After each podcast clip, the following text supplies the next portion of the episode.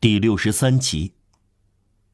律师辩护的相当出色，他所使用的外省语言长期以来构成了辩护律师的口才。从前所有的律师都使用，不管在巴黎还是在罗姆朗坦或蒙布里宗，今日已经变成了经典语言，只有法院的官方辩护师才使用，就是因其响亮、庄重、威严。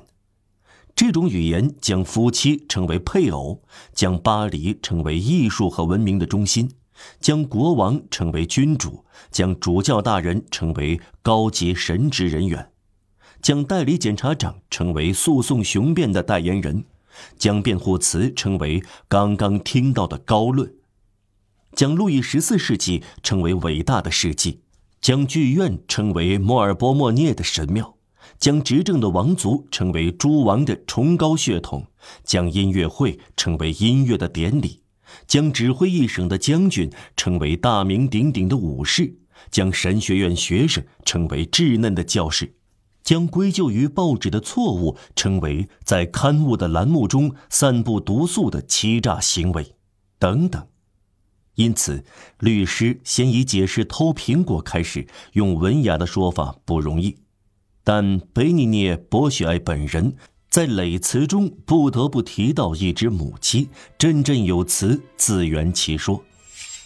律师认为偷苹果没有得到事实证明，作为辩护人，他坚持称他的委托人为尚马迪尔，没有人看到他越墙而过，折断树枝。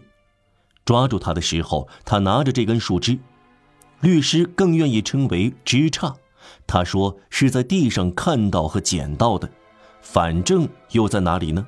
无疑有人爬墙而过，偷折了这棵树枝。后来惊慌失措的贼把树枝扔在那里，显然是有一个贼，但有什么能证明这个贼就是尚马迪厄呢？只有一件事，他以前是苦役犯。律师不否认，这个身份不幸得到证实。被告在法弗鲁尔住过，被告在那里是修剪树枝的工人。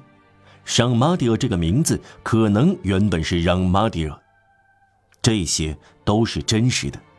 最后4个证人毫不犹豫地确切地认出尚马迪尔是苦役犯让瓦尔让。对于这些指控，这些证词，律师只能以他的委托人的否认，他的当事人的否认来反驳。假设他是苦役犯让瓦尔让，就能证明他偷苹果吗？这至多是一个推测，而不是一个证明。不错，而且辩护人本着诚意也应该同意。被告采用一种拙劣的辩护方式，他坚持否认一切，包括偷窃和苦役犯的身份。承认后者肯定要好一些，能得到审判官的宽恕。律师曾经建议他这样做，但被告坚持拒绝，无疑认为毫不承认能挽救一切。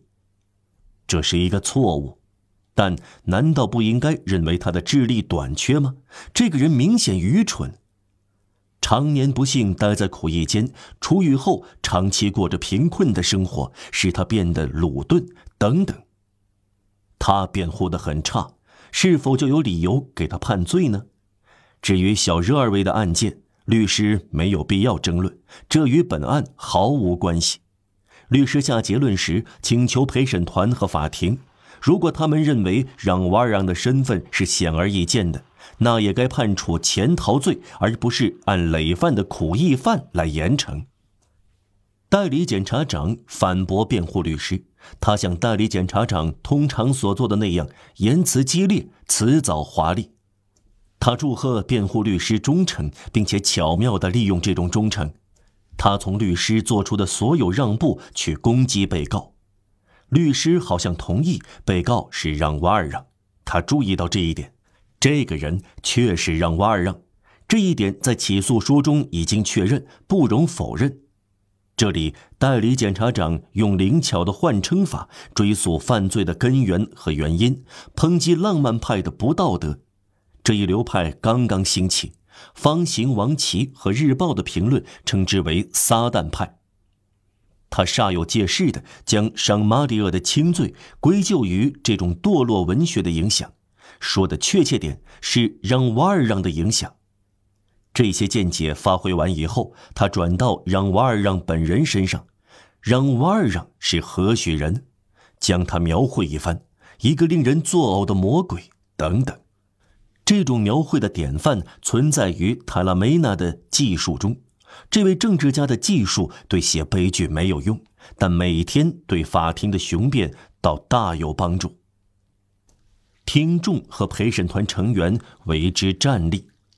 描绘结束，代理检察长抑制不住演说的冲动，为了第二天早上将省报的热情推到顶点，又说：这个人如此这般，是流浪汉、乞丐，没有谋生手段等等，受过去生活的影响，惯于犯罪，在苦役间待过，屡教不改，对小日二位的犯罪就是证明等等。这样一个人在大路上公然抢劫，越墙而过，才走几步路，手里还拿着偷来的东西，却否认当场犯罪，偷窃、爬墙，统统的矢口否认，连名字也否认，连身份也否认。且不说上百条其他的证据，4个证人认出是他，沙威，正直的警官沙威，还有3个他以前的罪犯伙伴，就是苦役犯布勒维、史尼迪厄和科什帕伊，对惊人的一致指控，他反驳得了吗？可是他否认，多么顽固不化！陪审团的先生们，你们会主持正义的，等等。代理检察长讲话时，被告张大了嘴听着，十分吃惊，但不免也有点赞赏。显然他惊讶于一个人能这样高谈阔论。就在指控最有力的时候，代理检察长口若悬河，控制不住，贬斥的形容词汹涌而出，像风暴一样将被告包住。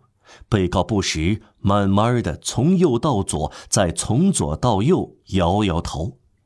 从辩论一开始，他就只有这种忧郁的无言的抗议。有2、3次，坐在他最旁边的听众听到他小声说：没有问过巴鲁先生，就只能这样说。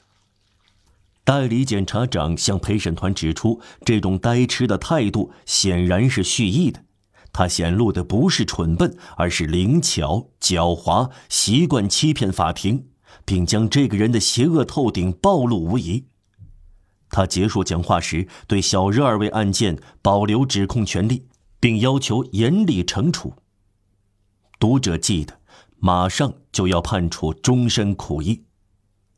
辩护律师站起来，以恭维代理检察长先生的出色讲话开始，然后尽其所能反驳，但软弱无力，显然他立足不稳了。